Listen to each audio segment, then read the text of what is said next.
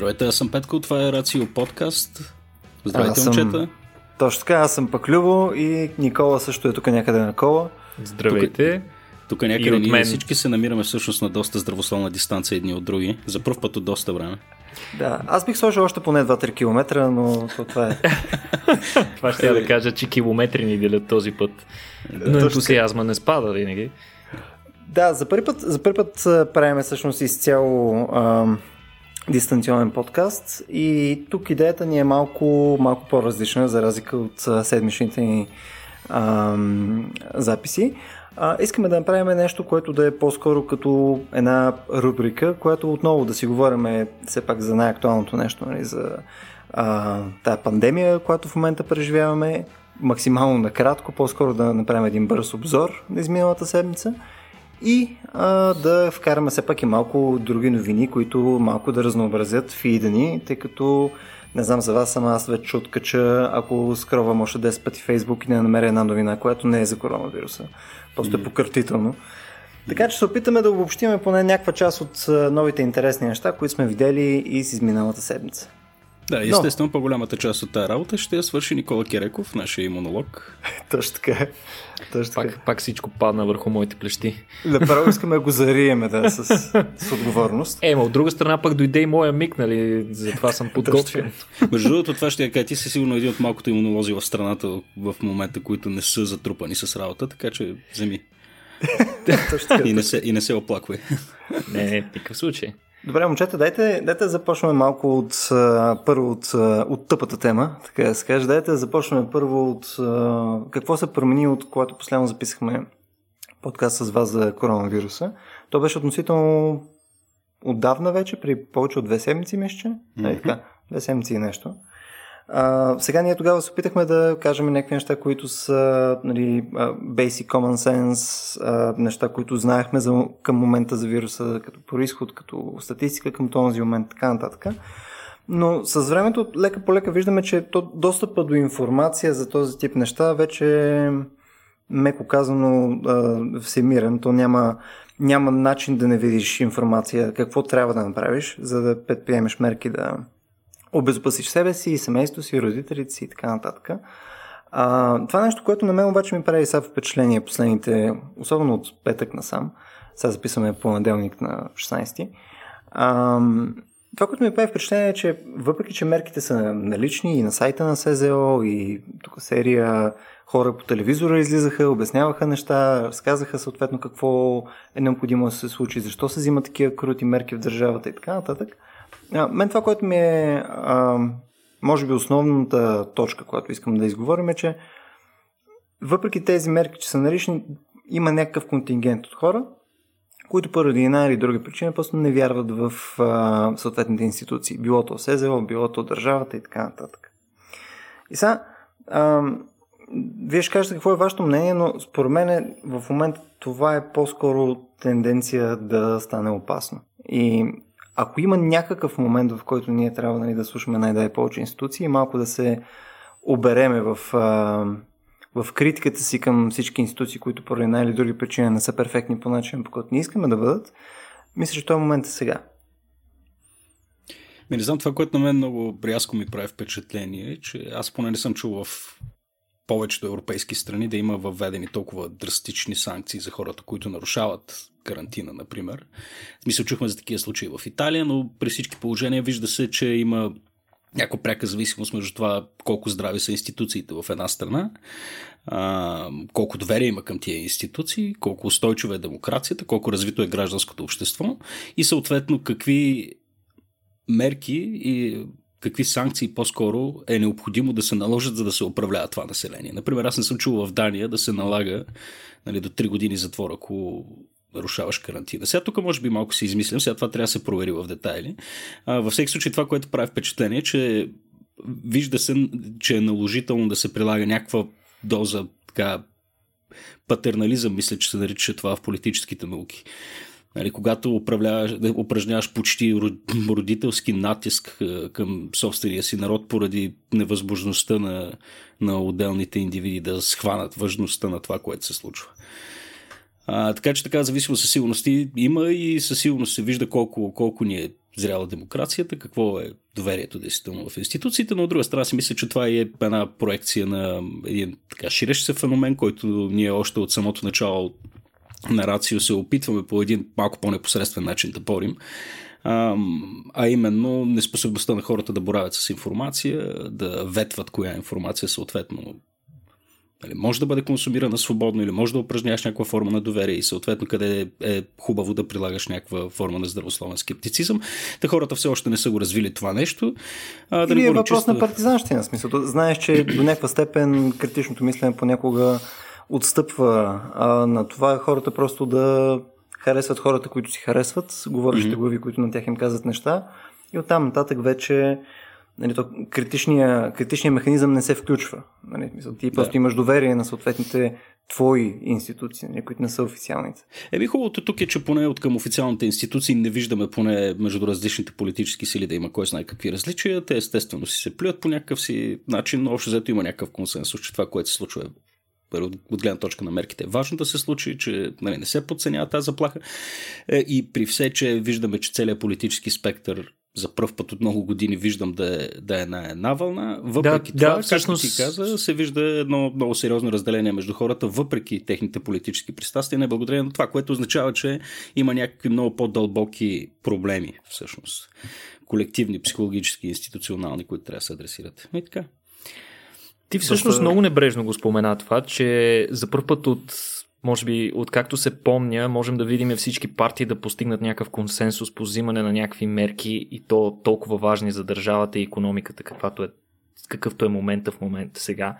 Mm-hmm. Това според мен трябва да послужи до някаква степен, това е идеята му, да послужи до някаква степен като пример и за останалата част от обществото, че крайно време е да се получи някаква конвергенция и хората да разберем, че обществените мерки в името на обществения интерес са много по-важни, отколкото личния такъв. Иначе по същество, случващото се у нас не е някаква голяма, огромна изненада. Не е голяма тайна за всички, че по принцип държавите на Балканите, както и немалка част от тези средиземноморските държави, в това число и Италия, се славят с по-горещия си нрав, тъй да се каже, по-различна народопсихология и по-ниска дисциплина. Иначе аз ще се присъединя към Любо и ще кажа, че конкретно в случая критичното мислене не е най-важното, в смисъл не това е критичното. Въпросът е все пак хората да имаме някакво доверие към институциите си. Независимо доколко сме критични към информацията, която получаваме, ние в крайна сметка трябва да имаме някаква опора, така да се каже, някакъв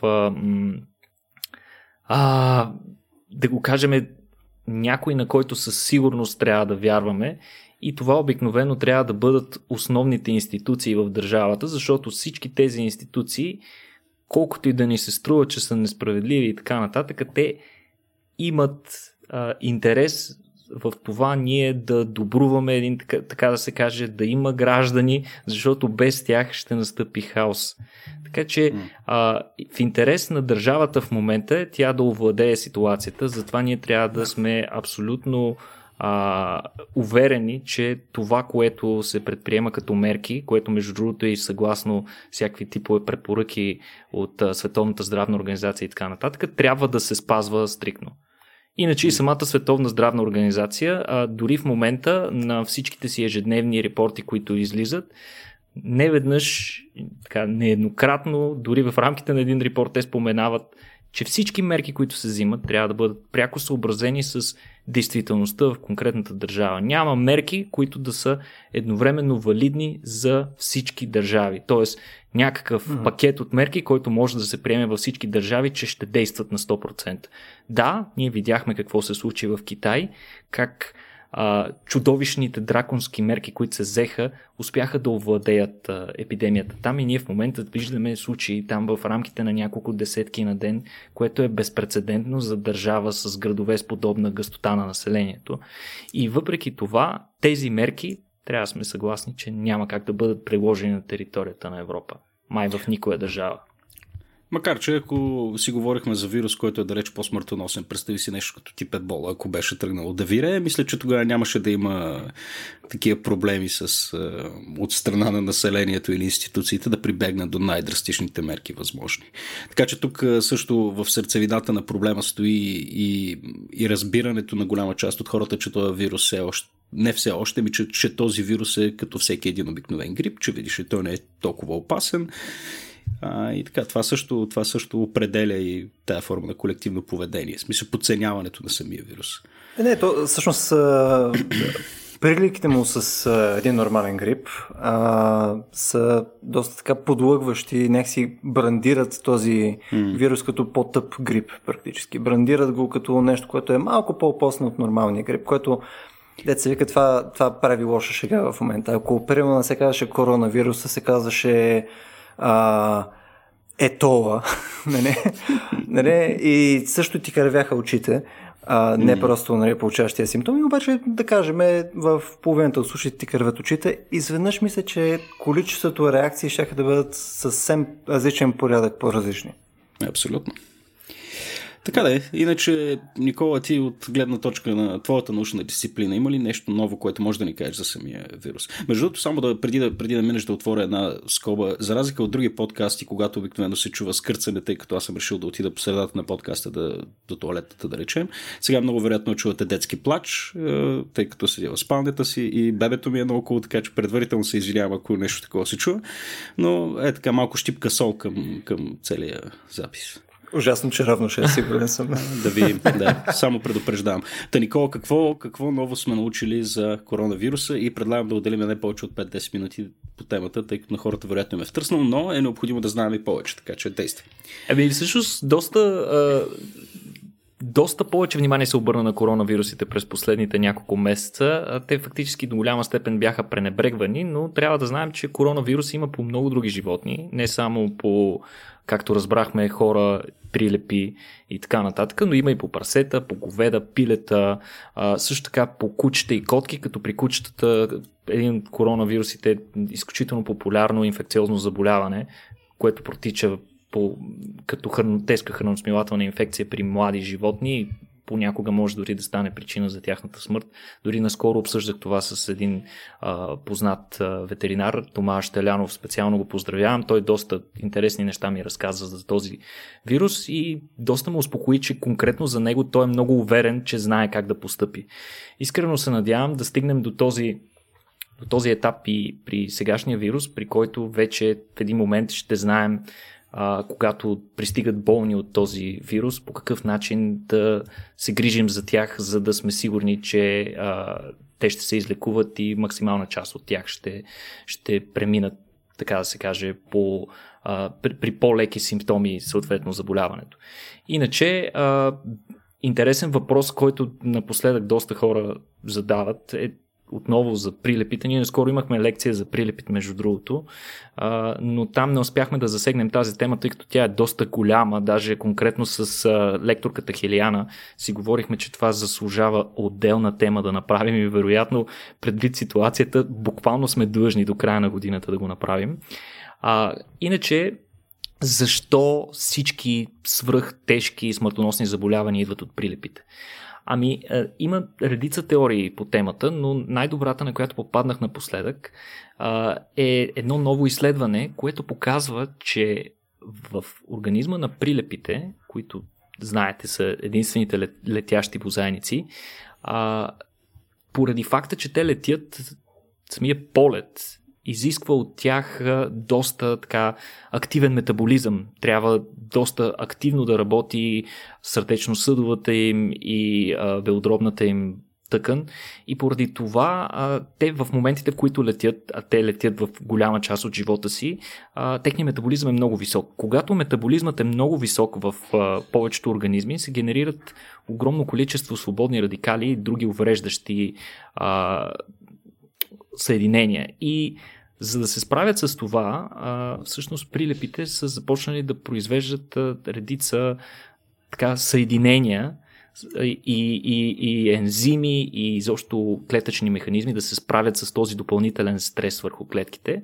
Като следствие на това, освен че се справят с въпросните предизвикателства на тези съединения, те живеят и доста по-дълго от животни, които са горе-долу същия размер като тях. Освен тези свои характеристики обаче, тези механизми на обезвреждане им дават възможност и да намаляват възпалителните реакции вътре в организма си.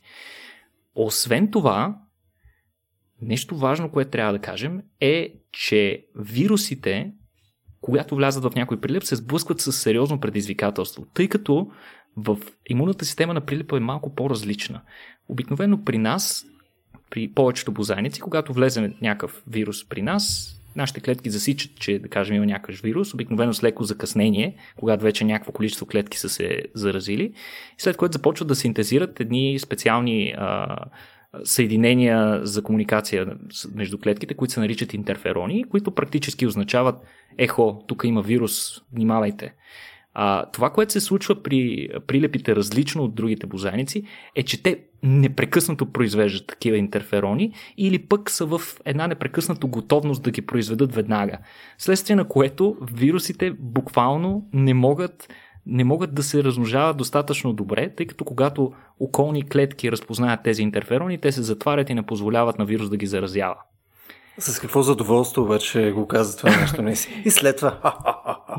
Обаче тук, ето за това сега идва тежкият момент. Всъщност това е еволюционен натиск върху вирусите по прилепи да са по-вирулентни и да се намножават много по-бързо и силно, за да могат да преодолеят тази бариера, която съществува между прилепите. И тук има едно непрекъснато състезание между имунната система на прилепите и компенсаторните ефекти на вируса, за да се справи с тях.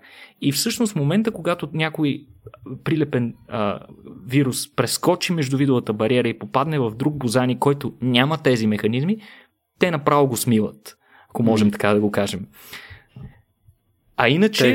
А иначе способността им да намаляват възпалителните ефекти, пък им помагат при буйна реакция на имунната им система да не се получават деструктивни ефекти в следствие на тази активация на имунната система. Нещо, което обаче се случва при хора и една от основните причини за тежкото протичане на заболяване, например при хора.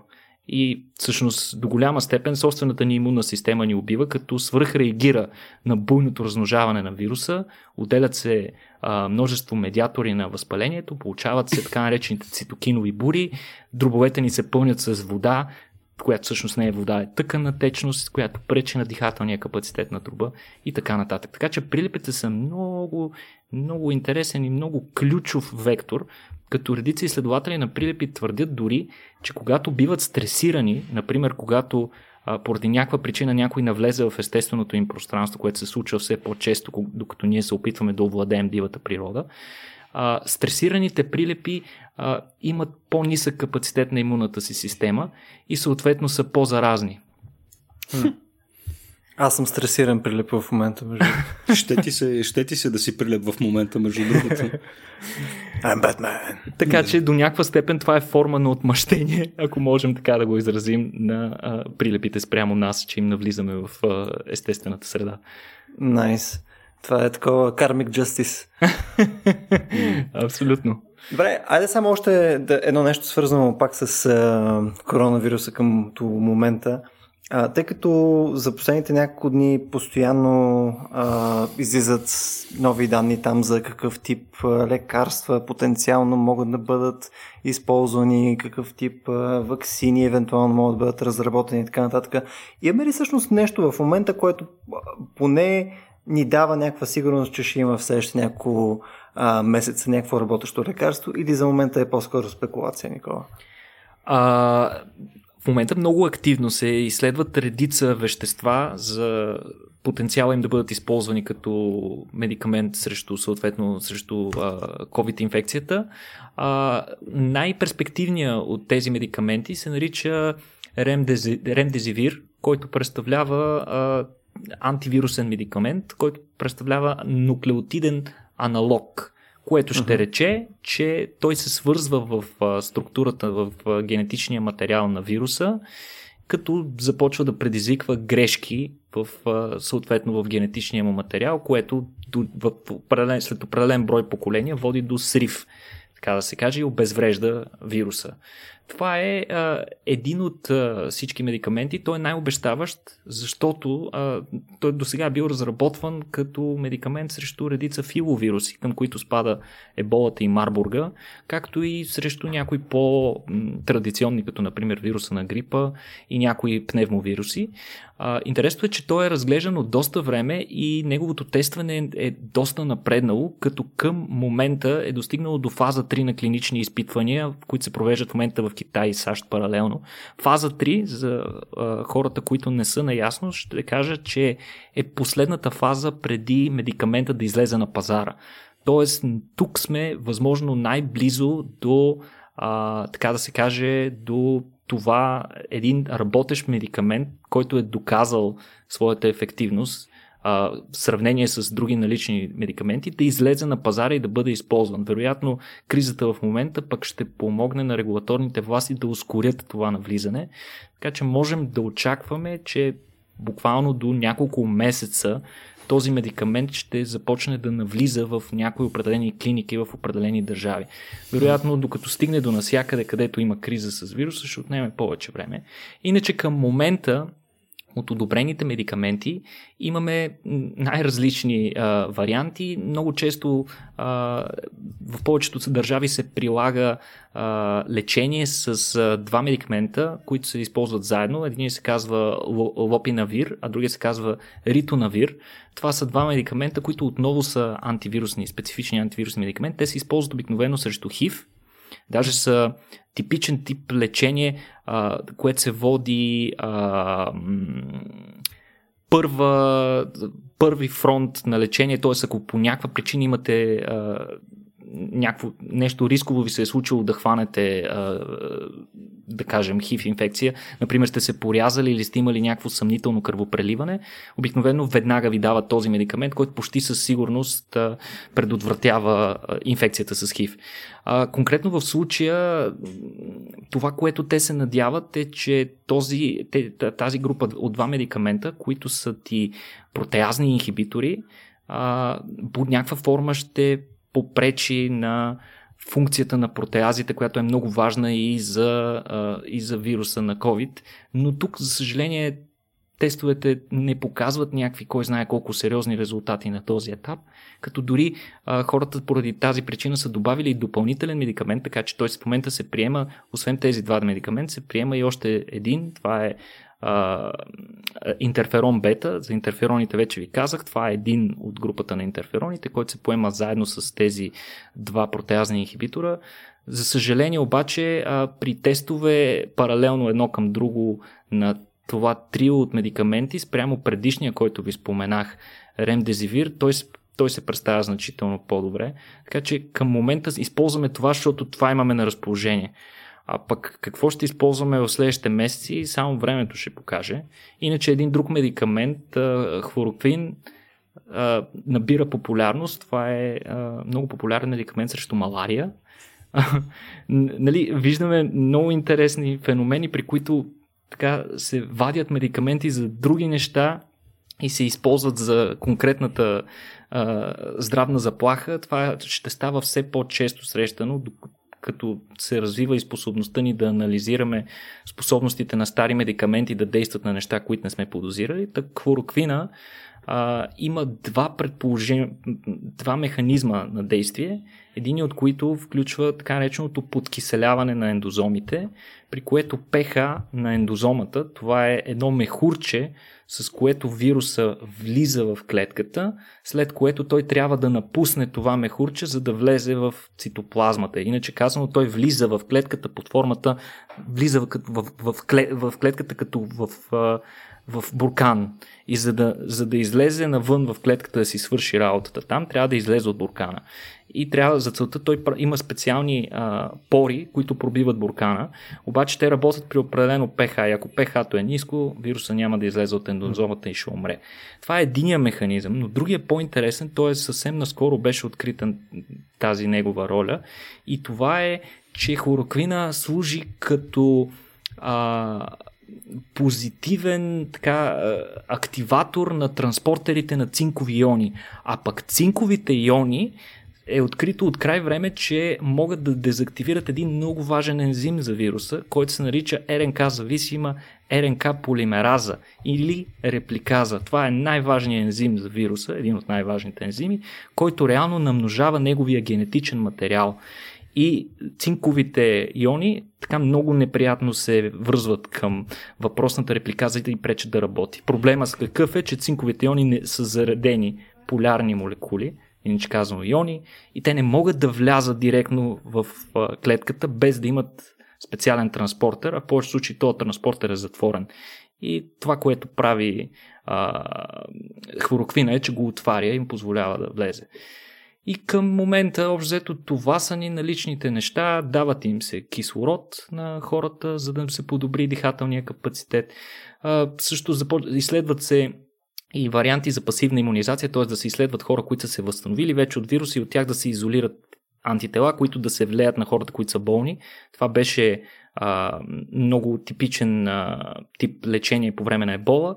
Това обаче, което установяват изследователите към момента е, че за съжаление хората, които са се възстановили от COVID инфекцията, обикновено имат много ниски нива на антитела, поради което този тип лечение вероятно ще е много по-труден, отколкото при други заболявания. Поради някаква причина не се произвеждат достатъчно високи титри на антитела.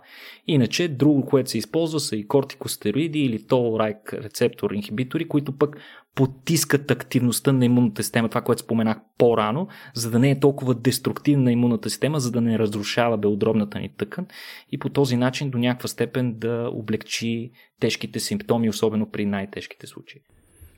Аз бих добавил нещо, ако имах нещо за добавяне. Това беше много полезно, Петко. Никола, браво. Не, смисъл, работи се ужасно много, тестват се страшно много, има цели групи медикаменти, които се тестват. Аз ще шерна един линк там с всички кандидат медикаменти, като има различни подходи. Единия го споменахме, този с нуклеотидните аналози, който се бърка в производството на РНК. Другия е с протеазните инхибитори, за който споменах по-рано, тъй като протеините на вируса, с помощта на които той функционира и си намножава генетичната информация, се произвеждат под формата на едни такива гигантски молекули, които съдържат няколко функционални протеина и за да работят, те трябва да се нарежат на парчета и всяко парче започва да работи. Когато са на едно голямо блокче, те не работят. Тоест те имат нужда от тези протеази и обикновено те използват протеази на самия организъм, което е доста подло и нагло. Мисля, това е все едно да отидеш в офиса и да отидеш до бюрото на съседа и да му вземеш ножицата и да си я използваш, въпреки че тя е негова. Това винаги го правим, защото това е буквално всеки път взимам нечия химикалка и никога не я връщам. Аз съм този човек. Това, което правят тези молекули е буквално като с една ластиче така да вържеш ножицата на колегата, за да не може да работи и по този начин вируса не може да продуцира функционални елементи. Освен това има и други групи медикаменти, повечето от тях не е съвсем ясно дали работят, но активно се работи и се тества сега в състояние на активна епидемия, навсякъде има случаи, клинични изпитвания вървят навсякъде, където има достатъчно ресурси за това. Така че очакваме съвсем скоро пробив в това отношение. Тук между от новините, които мислихме да пускаме, имаме едно нещо, което е по-скоро фън факт, което мисля, че е перфектен сегуей към втората част на тук нашото епизодче. Тук Никола ти беше добавил за всъщност принципа за миене на ръце, нали, в болници, при хирурзи и така нататък. Което, нали, в момента всички са ми казваш на мен, казваш си мия ръцете и така нататък. Това малко ми пръсна главата, че на едно 150-200 години няма даже. Да, това е най-потресаващата история, която съм чел напоследък и аз ще се опитам да я разкажа наистина като такава, като една интересна приказка. Значи ще се върнем наистина 150 години назад, даже малко повече от 150. През 40-те години на 19 век, някъде около 1840 година, огромно количество от майки са умирали по време на раждане. В смисъл, не се е знаело каква е причината, но въпреки грижите, които са били полагали за тях, това е било изключително рисков момент от живота на една жена раждането. И никой не знае защо, и то по-скоро се отдавало, така да се каже, на волята на Господ или на някакво друго звише. Конкретно в този момент един интересен унгарски лекар, например Игнац Земелвайс, който работи по това време в болницата в Виена, решил да обърне повече внимание на този въпрос. Той, конкретно в болницата, в която работи, има две различни родилни отделения. Едното работят само мъже лекари, а в другото само жени акушерки. Като двете отделения работят абсолютно независимо. Обаче човекът видимо забелязал, бил наблюдателен и успял да забележи, че в мъжкото отделение смъртността при младите майки било два пъти по-високо, отколкото в женското, което било много странно и нелогично. И той се заел по някаква форма да разнищи това, като веднага тествал най-различни фактори. Тествал, например, каква е позицията на жената при раждане. Например, един от факторите, който бил изтъкван от неговите колеги, бил факта, че изправени пред мъже специалисти и голи, жените изпадат в едно състояние на срам, следствие на което вдигат температура и оттам се влошават и умират в последствие. Също имало и друго твърдение пък, че поповете, които били викани, когато жената дигне температурата, тъй като обикновено хората знаели, че това не е добър признак, и викали повече да им дадат последно причастие, и те от това смятали, че те се панират още повече и губят желание да живеят. Както и да е, но той тествал всички тези абсурдни на нас, както ни звучат сега, методи, и нито един от тях не се е показал достоверен. Това, което той обаче забелязал, е, че така, работният ден на мъжете и жените в тези клиники бил различен. Всъщност, мъжете лекари сутрин обикновено асистирали за извършването на аутопсии заедно със своите студенти, където обучавали студентите на анатомията на човешкото тяло. А по-късно след обяд се включвали в отделението, където третирали своите пациентки. При жените, разбира се, те не участвали в такова нещо. Той направил директното предположение, че някакви частици от труповете по време на тези аутопсии се пренасят върху отделението при майките и по някаква форма влияят на здравето им. Трябва да кажем, че по това време не е била развита все още теорията на микробите и на патогените като причинители на заболяването, така че до голяма степен тези неща са се отдавали наистина на Божията воля. Така че въпросният човек въвежда за пръв път, забележете, 1847 година той въвежда с декрет, тъй като тогава бил на ръководна позиция в болницата, задължително миене на ръцете на всички лекари. До този момент лекарите изобщо не било задължително да си мият ръцете, даже леко пожелателно, но в повечето случаи никой не го спазва, особено в натоварения график на лекарите. Като той, освен типичния сапун, използва и допълнителен разтвор на хлорирана вар, която да премахне абсолютно всякакви аромати на трупове, които лекарите, които работели с тях, имали. Найс. И през 800, само 3 години по-късно той вече имал резултати и те показали значително спадане на случаите, на огромно спадане, дори по-голямо отколкото в женската част на отделението, на броя на засегнати майки и на смъртност при родилките. Той веднага се възползва и обявил резултатите си пред Виенското медицинско общество по време на нещо, което съответства на сегашните конгреси. Обаче неговите колеги веднага го оплюли. И основната причина... не се знае каква е идеята, но не се знае каква точно е причината, но може да се предполага, че първо тогава изобщо това е било немислимо. Всъщност това, което той прави с това, е, че той директно заявява: вашата небрежност е виновна. Вие сте виновни за смъртта на вашите пациенти.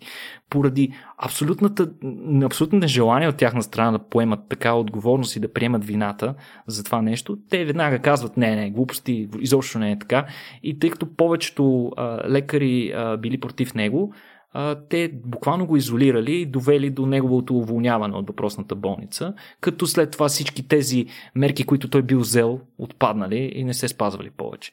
Нали, накърнен, лекаря се връща в държавата си, връща се в Унгария и работи известно време в Пешт, един голям град в Унгария, където отново ръководи родилно отделение и там прилага своите мерки. Той по-късно, няколко години по-късно, публикува серия статии, дори една своя книга, но те тотално биват неглижирани от медицинското общество. Малко по-късно здравето му се влошава, най-вероятно е имал или сифилис, или Алцхаймер, защото по-късно се е наложило да бъде приет в психиатрия, а няколко месеца по-късно умира в психиатрията от сепсис заради инфектирана рана на ръката си. Доста неприятна съдба има въпросния лекар. Но в последствие няколко години по-късно Луи Пастьор, както и неговите колеги, вече разработват теорията, която показва, че заболяванията се причиняват всъщност от патогени, от малки микроорганизми, които се заселват и намножават нашите организми. Ние имаме начин да се справяме с тях, като поддържаме по-висока хигиена и така нататък. И защо концепцията за хигиена се заражда и вече никой не може да го отхвърли. Тогава се преоткриват неговите идеи и дори Медицинския университет в Будапеща сменя своето име и вече се кръщава на името на лекаря Семервайс университет. Но трябва да кажем, че въвеждането на въпросните мерки за миене на ръце на хирурзите не е станало толкова лесно дори тогава.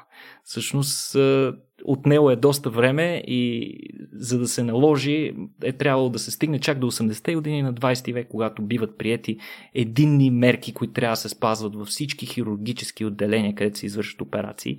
Така че това, което сега виждаме и се смеем, нали, на хората, които някои хора не си мият ръцете или пък че се налага да ни напомнят да си мием ръцете, не бива да забравяме, че буквално преди 100 години никой не си ги е мил.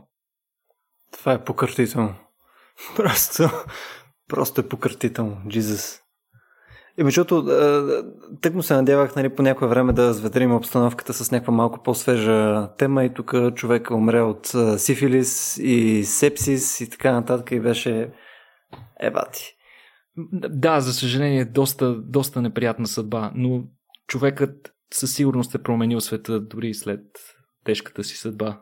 Така че не спирайте да се борите, дори да срещате такъв огромен напор, такова огромно съпротивление срещу вашите идеи. Може би един ден ще се окажете прави от гроба, така ще се въртите и ще кажете, казах ли ви аз?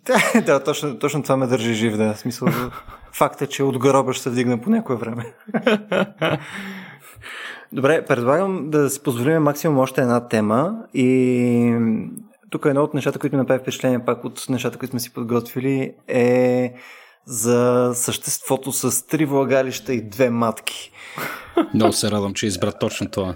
Човек, смисъл, това е... Стисках палци. Значи подбора ни... Опциите бяха между една тема, която беше за SpaceX, там отказване на излитане в последни секунди. Ама не, то това мога да го кажем директно, в смисъл SpaceX за пръв път... Добре, айде, кажи го, Никола, давай. Провали се в последната секунда и всичко стана като на филм. Значи, който го е пропуснал този момент, защото е чел публикации за короната, веднага си намерете клипчето, за да видите как в последната секунда, точно като по филмите с Джеймс Бонд, 3, 2, 1 и бам! И двигателя спря. В смисъл, беше епично. Който го е пропуснал, нека си го пусне, няма разваляме, знаят, много е яко. Добре, матките. Да се върнем на кенгуроподобното същество. Тъй като при нас, в нашия уют тук в европейския континент, по една или друга причина торпестите бозайници не са успели да се наложат на фона на останалите. И тук нямаме такива и за съжаление за голяма част от тях нямаме и български думи. Конкретното кенгуроподобно същество се казва уалаби, или мисля, че така се чете, австралийски торбест бозайник с размери така малко, 2 пъти по-малко от едно типично кенгуру. Та, въпросното същество, учените са установили, че то има способност да е, то практически женските екземпляри са непрекъснато бременни, което означава, че те понякога имат... Никола, извиня, че те прекъсвам, обаче изглежда ужасно сладко, само гледам някакви снимки пократително. Съществото е много готино. Те всичките между другото такива марсупиан, нали, торпестите са изключително чаровни. Аз веднага се сещам за това другото. Как се казваше, дето изглежда супер усмихнато? Забравихме името. Сещаш ли се? Имаше много мемета с него и между другото последно време властите забраниха да се снимат хора с него, защото всички искали да се снимат с него, да си правят селфита, с което стресирали екземплярите непрекъснато, защото ги изваждали буквално от джунглата, за да се снимат с тях и ги пускали след това. Добре, аз не знам какво кликнах, но обаче в момента имам безкрайно много снимки на това уалаби с висящите му тести си и е ужасно странно. Не знам, сега ще ви пусна. Добре, да оставим на страна тестисите за момент и да обърнем внимание на яйчниците. Женските екземпляри на това животно се установило, че при бременност, още в края на бременността, на една настояща бременност, тялото на женския индивид започва директно да се подготвя за нова такава. И някакси животните усещат и буквално 2 дни преди раждането на малкото животинче, женската отново копулира с мъжкия и се получава нов ембрион. Сега обаче това има, има своята цена. Обикновено спермата от мъжкия представлява потенциална заплаха за младия индивид. Поради тази причина в повечето животни нямаме такава възможност. Всъщност трябва първо да се роди едното животно и след това майката може отново да забременее. Как са решили проблема уалабитата? Ами много лесно. Те просто имат 2 различни матки, като всяка от тях си върви със своите яйцепроводи и яйчници и освен това има 3 различни влагалища с един вход, разбира се, но 3 различни влагалища са подредени успоредно едно на друго и сперматозоидите се движат по 2 странични, за да стигнат до съответно до една от 2 матки, а посредното влагалище е тръбата, по която младото животинче се ражда. Изключително сложна система. Защо е направена по този начин, никой не може да каже, но важно е да се каже, че като всички торбести животни, малките, всъщност бременността при тези животни трае доста кратко време и те съответно се раждат изключително недоразвити и трябва да довършат своето индивидуално развитие в торбата на майката, където съответно и сучат, и се хранят и нарастват. Когато едно малко се роди и така успее да се докопа и да стигне, да извърви тежкия път от влагалището до торбата, и като влезе и започне да суче, това предава сигнали на майката, което означава, че то успешно успяло да стигне до торбата и е започнало да се храни, вследствие на което ембриона, който чака, вече развиващ се ембрион, който се е получил 2 дни преди раждането на първото, в него се активира, се спира програмата на развитие, т.е. той се паузира в истинския смисъл на думата. Терминът в научния термин е диапауза и развитието на ембриона се спира за момент, докато другия ембрион не се доразвие и не порасне достатъчно, за да излезе от торбата и да живее самостоятелно, което отнема около 9 месеца. Тоест 9 месеца ембриона седи паузиран и чака възможност да започне да се развива. Тоест някакъв sleep mode. В някакъв sleep mode. И когато пък съответно той започне да се развива, целият процес се повтаря наново. Иначе казано, той се развива, стига до момент близко до раждане. Малко преди раждане женската отново копулира, отново се получава нов ембрион и по този начин женските са нон-стоп бременни. В смисъл, буквално няма момент, в който те да не са бременни и нон-стоп лактират. Това конкретно възможността да се едно животно да забременява, докато преди да е родило, е изключително рядка сред бозайниците и, например, типичен представител, типично животно, в което се среща това, е кафяви европейски заек, но за разлика от уалабито, той има размножителни сезони и за това, когато не е в размножителен сезон, почива, докато уалабито, за съжаление, женското уалаби няма този лукс, то е непрекъснато бременно. Така че, ако имах така осигурителна система уалабитата, сигурно щеше да рухне доста бързо. То като някаква промишленост, това, което описва. Абсолютна манифактура е. Не знам. Това е с лад. Две влагалища, три лад. Не. Три влагалища, две матки. Точно така. Това е пократително. Добре, тук нищо не споменахме за тестиците на уалабитата, но нека да го продължаваме това като тема. Да оставим на хората да си разгледат снимките. Да, аз ще оставя само една снимка като коментар към подкаста, защото според мен това е ключова информация, която всеки има необходимост. Пък и трябва да има равенство между половете, нали така смисъл? Аз държа да има тестици. Винаги. Добре, това беше нашия експеримент за някакъв бърз, къс седмичен подкаст, където да казваме малко интересни неща, които сме видели от изминалата седмица и пак да си поговорим малко за коронавирус, желателно с някаква нова информация.